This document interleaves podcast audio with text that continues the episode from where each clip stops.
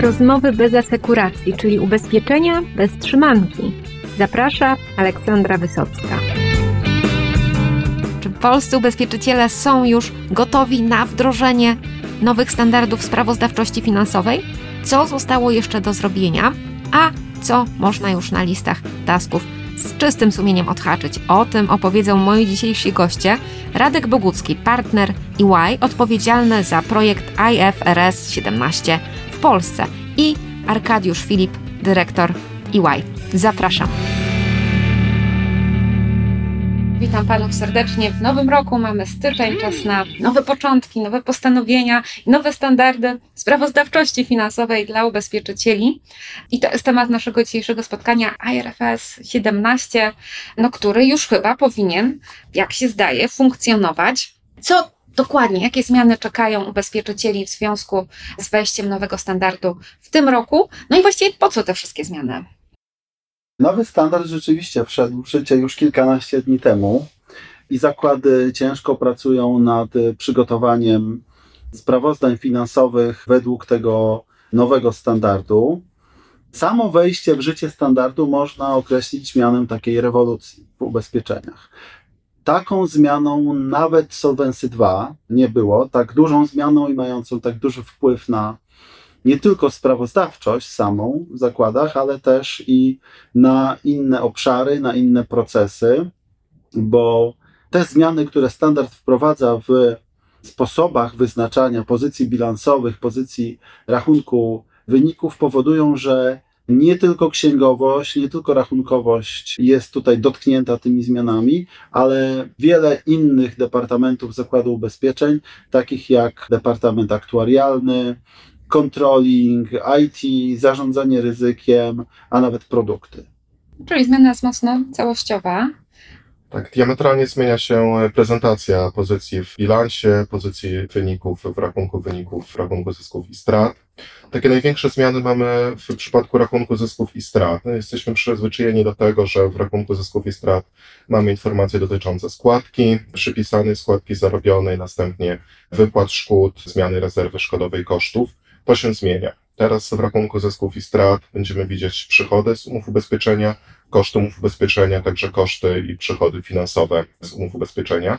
Są to nowe pozycje i nie znajdziemy takich pozycji jak na przykład składka przypisana, składka zarobiona. Które po prostu nam z tego rachunku zysków i strat znikną. Więc to też wymaga takiego przestawienia się tak naprawdę na rozumienie tych wyników zgodnie ze standardem MSSF 17. To jeżeli chodzi o rachunek zysków i strat. Natomiast jeżeli chodzi o bilans, to zmienia się oczywiście wycena rezerw. Więc tradycyjne rezerwy, które znamy, rezerwa składki, rezerwa na szkody zaistniałe, niezgłoszone, rezerwa matematyczna, one też e, w jakiś sposób znikają. Pojawia się nowa wycena. Ta nowa wycena w modelu ogólnym jest oparta o takich czterech komponentach. Pierwszy komponent to jest projekcja przyszłych przepływów pieniężnych, czyli zakłady ubezpieczeń muszą stworzyć taką projekcję na zasadzie bez estimate, trochę jak w Solvency 2. Drugi komponent to jest uwzględnienie wartości pieniądza w czasie, czyli po prostu dyskontowanie tych przepływów pieniężnych. Trzeci to korekta ryzyka z tytułu ryzyka niefinansowego. No i pojawia się jeszcze czwarty, czyli marsza kontraktowa. To jest ten CSM, który nam pokazuje przyszłe zyski, jakie będą rozpoznawane w przyszłości z tytułu tych umów ubezpieczenia. To jest ta nowa wycena i taką dużą zmianą też, jeżeli chodzi o bilans, jest sposób prezentacji, Mianowicie wiele kategorii, które były powiązane z umowami ubezpieczenia, ale do tej pory prezentowane oddzielnie od rezerw, typu należności składkowe, zobowiązania prowizyjne i szkodowe, odroczone koszty akwizycji, depozyty reasekuracyjne, teraz w nowym reżimie nie będą już prezentowane oddzielnie, są one po prostu połączone w jedną pozycję razem z rezerwami. Co z jednej strony no, może powodować tak trochę zaciemnioną tą informację, natomiast idea była taka, żeby po prostu wycena umowy ubezpieczenia kompleksowo zawierała się jakby w jednej pozycji. No Państwo tu nie widzą moich wielkich oczu, które ciągle są wielkie od momentu tajemniczej wiadomości, że znikną nam składki przypisane brutto. No, może całkowicie nie znikną oczywiście, tak, ale że rzeczywiście zmiana jest duża, bo w ten sposób rynek komunikuje swoje wyniki i tak no cóż, no czas na nowe. Pojawia się takie filozoficzne pytanie, po co to wszystko? Bo rozumiem, że to nie są zmiany dla samych zmian, tylko że za nimi są konkretne intencje. No i pytanie, czy my jesteśmy rzeczywiście na to gotowi, czy zakłady ubezpieczeń no już są na tej ostatniej prostej, bo to jest tytuł naszego podcastu. Mam nadzieję, że on po prostu odzwierciedla rzeczywistość, ale jak to oceniacie? Jeżeli chodzi o te intencje tego standardu, czyli dużo się mówi o tym, że miało to ułatwić porównywalność sprawozdań finansowych, taką transparentność. Czy to się udało? Pewnie i tak, i nie. Więc zmiany myślę, że po części idą w dobrym kierunku. To znaczy, faktycznie są to bardziej złożone wyliczenia, które mają umożliwić uwzględnienie dodatkowych informacji. Też jakby w trakcie takich projektów, które mamy dla zakładów ubezpieczeń, gdzie współpracujemy na etapie wdrożenia, widzimy, jak dużo jakby takich nowych rzeczy udaje się odkryć. Rzeczy, które po prostu w poprzednim reżimie no, nie były w taki, sposób widoczne. Więc jest to na pewno duża zmiana na plus. Natomiast z drugiej strony pewnie są obszary, gdzie te zmiany przynoszą więcej kosztów niż korzyści, więc to tak trudności oczywiście implementacyjne, operacyjne, natomiast sam jakby taki benefit, uwzględnienie dodatkowej informacji jest pewnie mniejszy. Ja myślę, że on się pojawi z czasem, bo też wszyscy będziemy się uczyć, jak rozumieć nowy standard. Będziemy się uczyć też nim posługiwać, w tym sensie, że polski standard rachunkowości i IFRS 4 zostawiały zakładom dużo więcej swobody w odejściu, w metodykach ustalania wartości zobowiązań, w doborze parametrów, które są stosowane do tego wyliczenia. IFRS 17 mocno tę swobodę ogranicza, więc będziemy widzieć trochę też inne wyniki. Będziemy widzieć często dość istotny wpływ wyznaczonych według nowego standardu wielkości na kapitały własne bądź w ogóle na bilans i rachunek wyników. Natomiast ta zmiana, też tak jak tutaj Arek wcześniej powiedział, no to nie jest zmiana natychmiastowa. Żeby takie zmiany w sprawozdawczości finansowej wdrożyć, potrzeba było kilku lat pracy. My jesteśmy tak naprawdę, mówimy na tej ostatniej prostej, która będzie bardzo długa, to też chcieliśmy podkreślić, jeszcze będziemy do tego zaraz wracać. To jest, to jest ostatnia prosta, ale czeka nas jeszcze naprawdę dużo pracy. Może ostatnia prosta do pierwszego raportowania, ale potem jeszcze dużo rzeczy będzie trzeba zrobić, ponieważ to, nad czym zakłady pracowały w tej chwili, to była nie tylko wdrożenie samego standardu, ale przygotowanie zbiorów danych do tego, żeby zasilić nowo wdrażane narzędzia nowymi danymi, bo to trzeba podkreślić, o tym też będziemy jeszcze chcieli powiedzieć, że dane, które wykorzystujemy do raportowania IFRS 17, to są w dużej mierze inne dane niż te, które były wykorzystywane do IFRS 4. Zakłady wdrażały dedykowane narzędzia, bo no niestety stopień skomplikowania nowych obliczeń jest taki, że trudno opierać się tylko i wyłącznie na Excelu tutaj. Pracujemy też, czy pracowaliśmy, dalej pracujemy nad narzędziami, które będą umożliwiały zebranie i przechowanie wyników wyliczeń, bo tych, ta granularność wyliczeń i wyników, które otrzymujemy, też jest bardzo wysoka, znacznie wyższa w porównaniu do IFRS-a 4 i też i narzędzi, które umożliwiają analizowanie tych wyników, zwizualizowanie tych wyników i takie spojrzenie zarządcze na to, co wychodzi z wyliczeń na potrzeby raportowania finansowego. Tutaj warto podkreślić, że kiedy mówimy o stanie przygotowania zakładów ubezpieczeń do wdrożenia nowego standardu, że te przygotowania trwają już od kilku lat. Standard został opublikowany w maju 2017 roku, potem jeszcze czekały go pewne poprawki, natomiast już przed 2017 rokiem zakłady zaczęły się przygotowywać. Jeżeli chodzi konkretnie o Polskę, tak, i polskie zakłady ubezpieczeń, to możemy rozróżnić pomiędzy zakładami ubezpieczeń, które należą do międzynarodowych grup finansowych, a takimi rodzimymi zakładami ubezpieczeń, które no, takiego oparcia w grupie nie mają.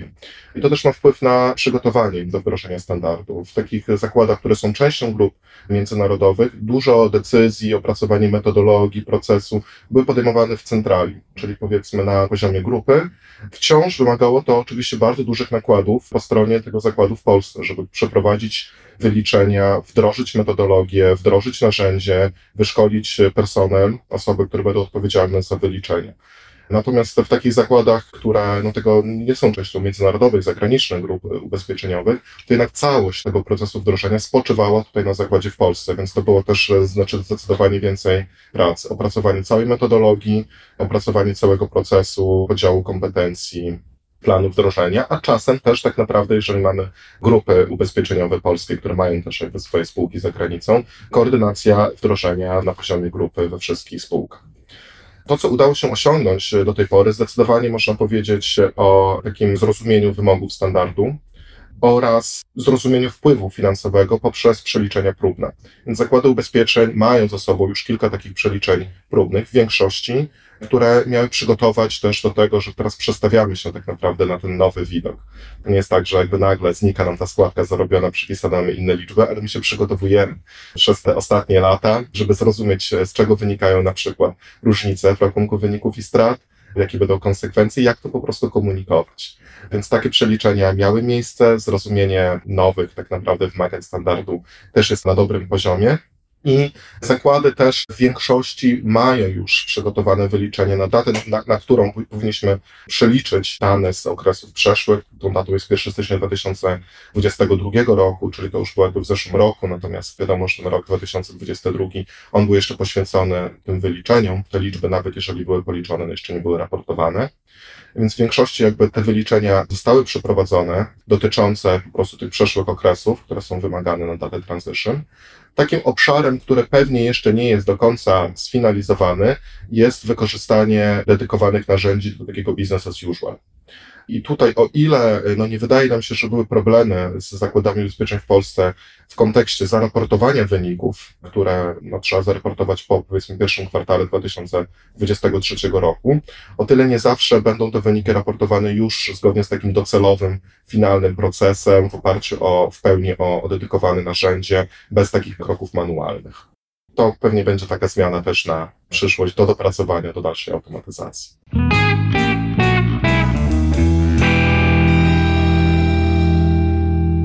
Dobrze, czyli na liście noworocznych postanowień to jest to dokręcenie śrubek w narzędziach, rozumiem, technologicznych. Tu też mam nadzieję, że kiedyś do tego tematu wrócimy i pokażemy, co już jest zrobione, a gdzie jeszcze no, są te obszary do udoskonalenia.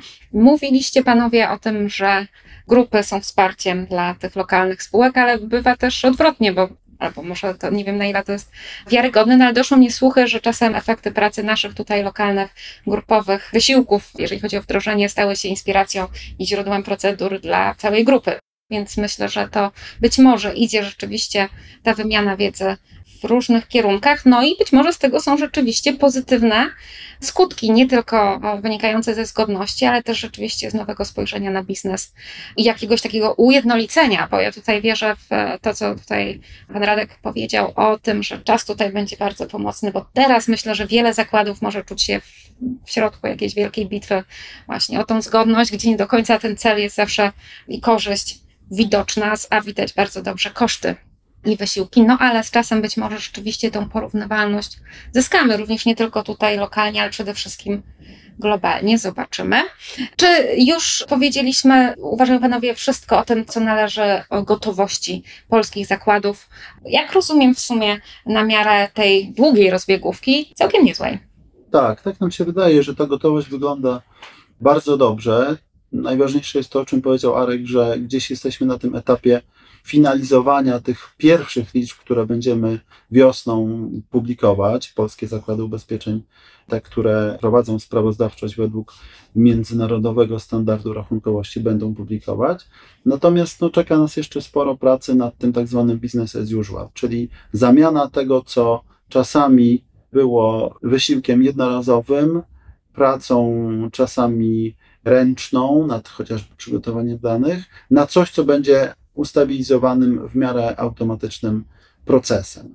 Może jeszcze warto powiedzieć parę słów o przygotowaniu sektora ubezpieczeniowego globalnie do wdrożenia FRS 17, bo trzeba pamiętać o tym, że to jest standard globalny. Wszyscy, którzy na całym świecie raportują według MSR, ten standard wdrażają i to też była dla nas taka ciekawa przygoda, bo mieliśmy mnóstwo przez ostatnie lata wymiany wiedzy i doświadczeń z kolegami w naszej firmie z zupełnie różnych też lokalizacji i obszarów geograficznych. W wielu krajach to wdrożenie jest prowadzone.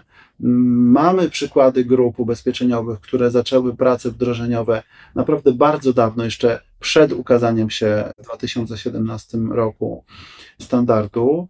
Mamy przykłady grup, które są już na takim etapie naprawdę stabilizacji rozwiązania od strony technologicznej i procesowej i prowadzą regularne wewnętrzne raportowanie. Według IFRS 17, często równoległe z raportowaniem IFRS 4, żeby uczyć kadrę menedżerską różnic pomiędzy tymi standardami i z czego te różnice w wynikach się biorą. To jest taki, powiedzmy, stan bardzo pożądany na tę chwilę. No nie każdemu się go udało osiągnąć. Mamy też przykłady mm, grup ubezpieczeniowych, które wdrożyły standard dla swoich kluczowych zakładów, tych największych, ale w małych zakładach, w grupie wciąż jeszcze intensywne prace trwają.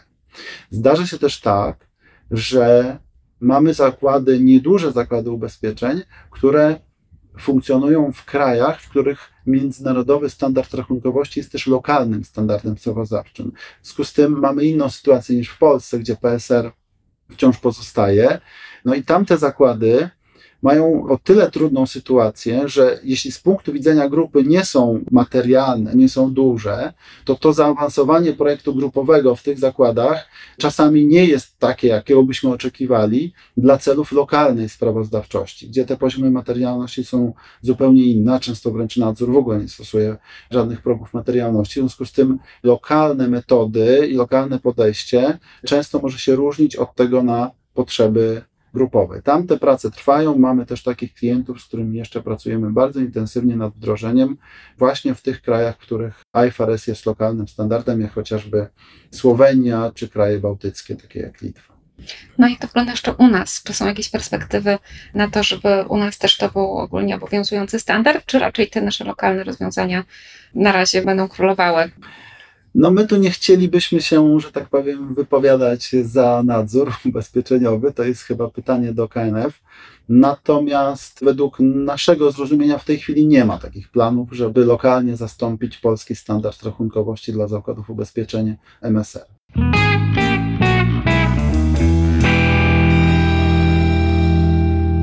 No dobrze, czyli po prostu taka jest konieczność, i to jest chyba już ten moment, kiedy przechodzimy do tych największych wyzwań związanych z wdrożeniem nowego standardu. Czy coś jeszcze do tej listy warto dodać? I prosiłabym od razu o takie światełka w tunelu, jednocześnie jak z tymi wyzwaniami można sobie radzić, co doradzacie swoim klientom, albo też co obserwujecie, że oni robią i to przynosi efekty. Ja bym zaczął od wskazania dwóch chyba największych wyzwań, mianowicie Pierwsze dotyczyło przygotowania danych, o czym już wspomniałem, na potrzeby nowej sprawozdawczości. Natomiast drugim okazało się wdrożenie właśnie dedykowanych narzędzi do raportowania.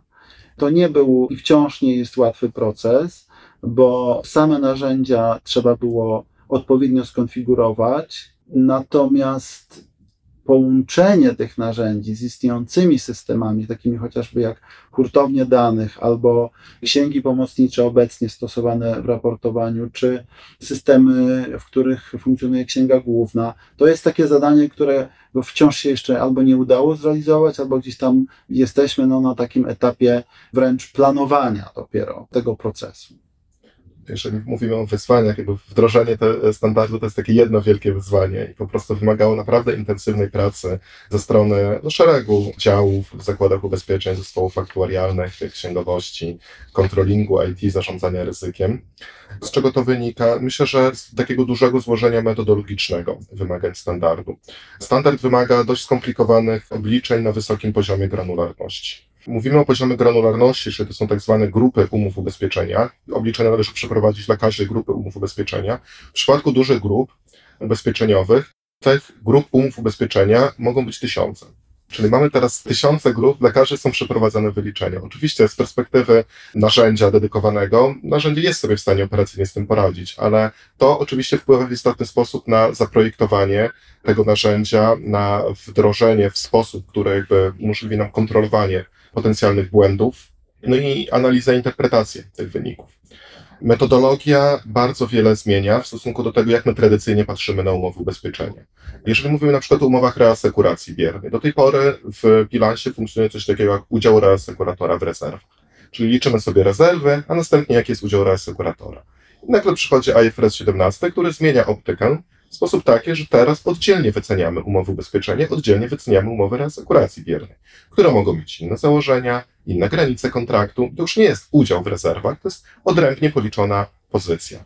Mamy zmiany dotyczące wdrożenia marży kontraktowej CSM. To jest nowa liczba, kluczowa liczba, bo na niej mogą być teraz oparte wskaźniki oceny po prostu, jak wygląda działalność zakładu ubezpieczeń, czy tam różne KPI, czy też po prostu taka liczba, która inwestorom powie, jaki jest poziom zysku generowany przez zakład ubezpieczeń.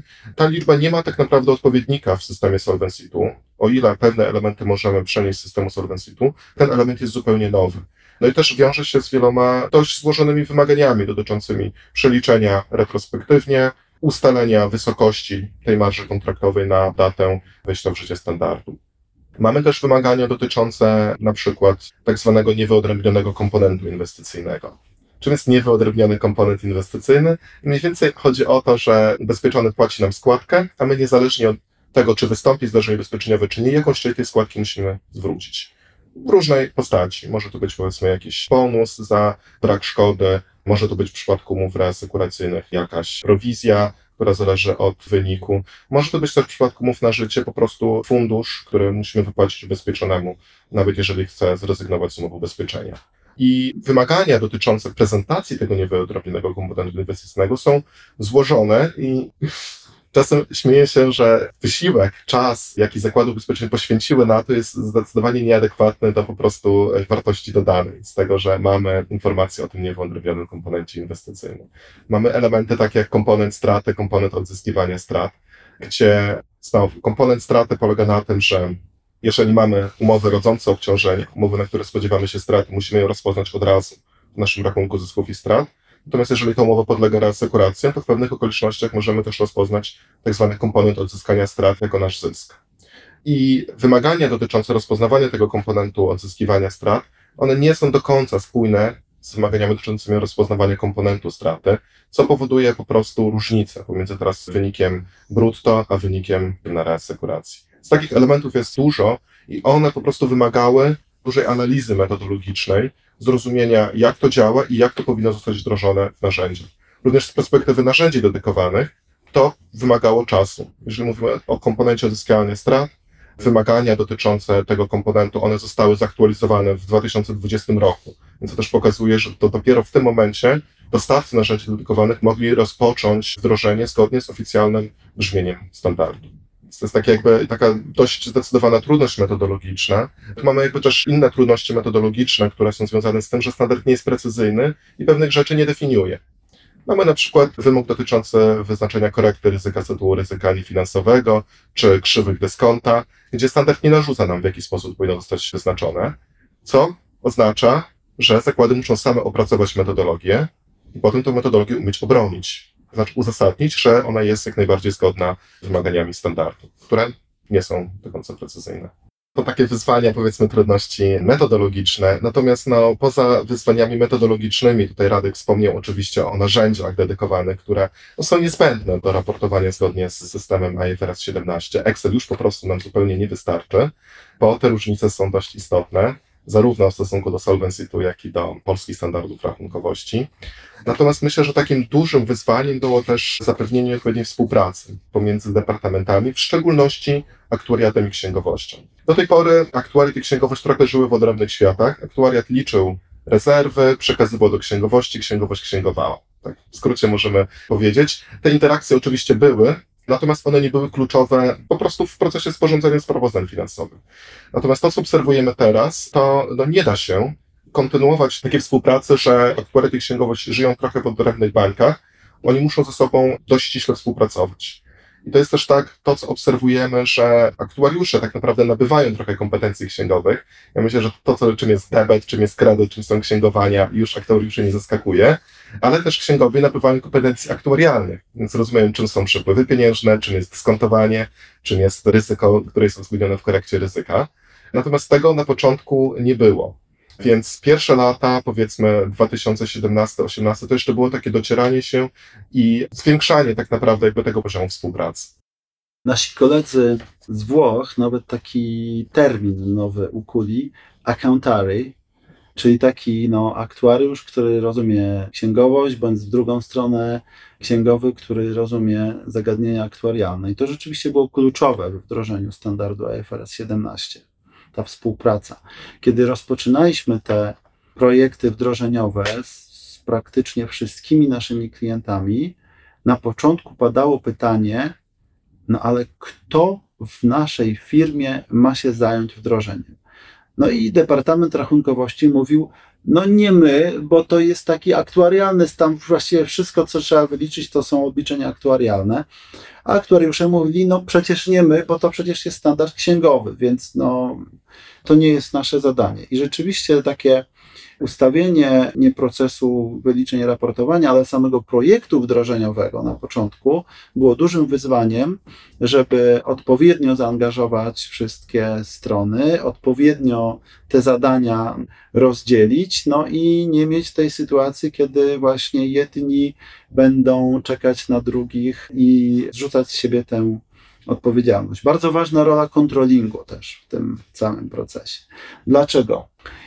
Dlatego, że IFRS 17 w gruncie rzeczy wychodzi od analizy rentowności poszczególnych grup umów, tych, o których wspominał Arek, a spora część tego wysiłku, który wkładamy w obliczenia, to jest wysiłek, który ma na celu wyznaczenie amortyzacji marży kontraktowej CSM, który też jest miarą rentowności produktu, umowy czy grupy umów. No i to jest nic innego jak zadanie kontrolingu, między innymi rozumienie rentowności biznesów i tego, jak ta rentowność rozkłada się po różnych grupach, klasach ubezpieczeń. W związku z tym początkowo też kontroling był niechętny do zaangażowania się w tę pracę, ale gdzieś tam z czasem ten departament też zaczął się włączać. Mamy nawet takich klientów, w których powstały już teraz jeśli nie odrębne całe departamenty, to przynajmniej takie grupy robocze, które łączą te kompetencje księgowe, aktuarialne, finansowe, po to, żeby no, zapewnić całość tych kompetencji, które są wymagane do tego, żeby standard rozumieć, zaimplementować i jeszcze być w stanie zinterpretować wyniki. Przykładem jakby takiej grupy roboczej może być grupa robocza do spraw ustalenia, jakie koszty są bezpośrednio alokowalne do polis.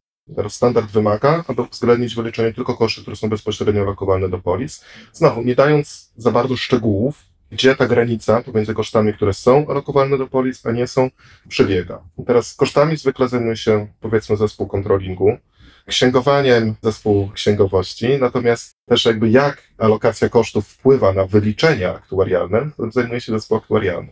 Po prostu jest to element, który no, jest niemożliwy do opracowania metodologia przez tylko jeden z tych zespołów. Więc jakby to pokazuje, że konieczna jest tutaj współpraca wszystkich zespołów, żeby zrozumieć jakby źródła danych kosztowych, jaki to ma wpływ na sprawozdanie finansowe, jaki to ma wpływ na wyliczenia aktuarialne. Tu też bardzo dużym wyzwaniem było ogólnie dostępność zasobów. Tutaj, tak jak, tak jak Radek wspominał, no też poszczególne jednostki były zaangażowane w inne procesy niż IFRS 17. Mówimy o raportowaniu statutowym, mówimy o raportowaniu Solvency II. I zwłaszcza jakby na początku takim dużym wyzwaniem było, jak teraz zapewnić, że mamy odpowiednie zasoby ludzkie, że te osoby mają czas, aby poświęcić na przygotowanie do IFRS 17. Więc po części też trochę zakłady ubezpieczenia wyłatały dziury, korzystając z pomocy doradców. Natomiast często było tak, że trzeba było odpowiednie osoby w firmie po prostu przesunąć. Czyli teraz mogły się zajmować w 100% przygotowaniem do wdrożenia IFRS 17. W mniejszych zakładach to czasem był dużo większy problem, bo po prostu nie było możliwe, żeby stworzyć jakby zespół, który będzie dedykowany tylko do IFRS 17. Więc te osoby, one musiały dzielić swoje obowiązki również pomiędzy inne zadania.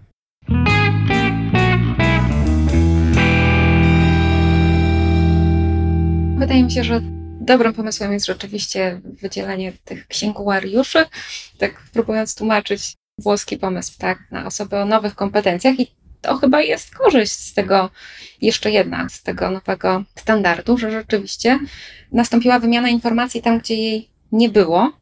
I dzięki temu chyba kompetencje wzrosły jakby po obu stronach i takie bardziej 3D spojrzenie na biznes.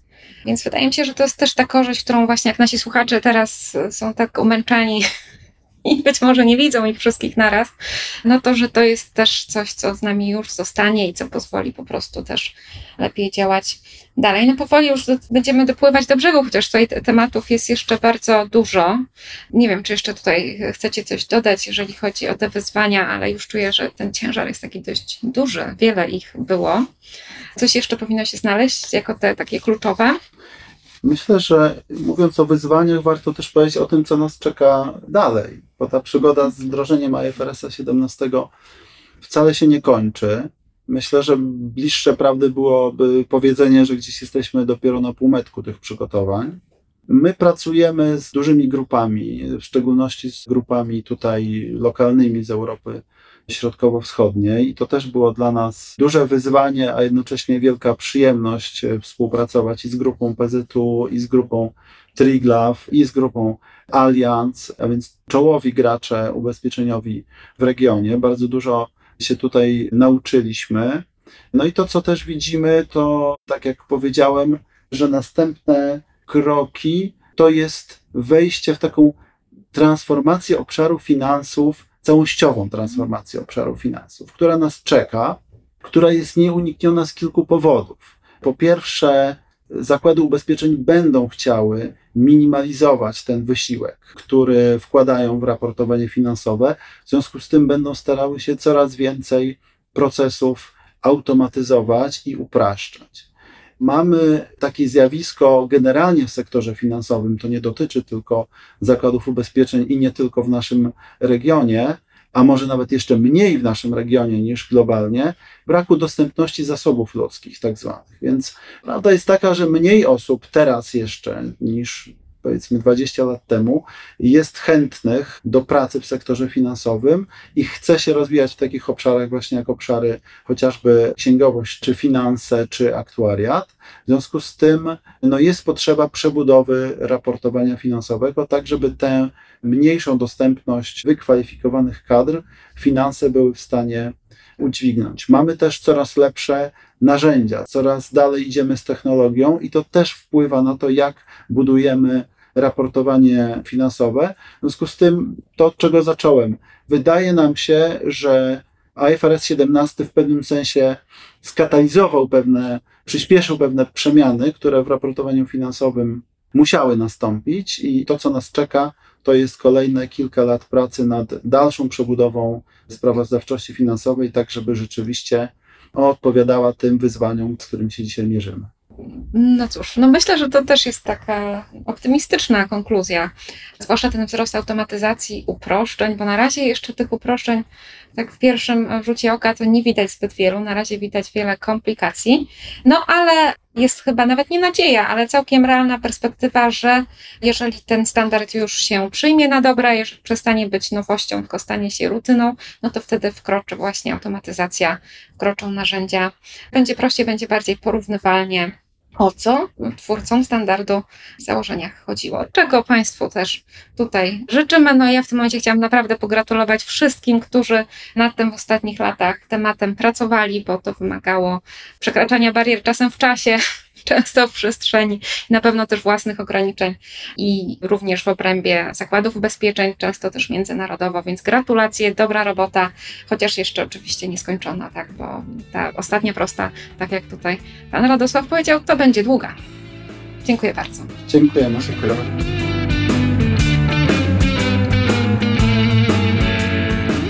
Temat nowych standardów sprawozdawczości na pewno jeszcze nie raz w tym roku powróci. Już teraz z ekspertami EY przygotowujemy materiał dotyczący KPI-ów, czyli kluczowych wskaźników dla ubezpieczycieli, które w nowym reżimie będą nieco inne. A ja dziękuję Państwu za wysłuchanie tego odcinka. Zapraszam też do kolejnych.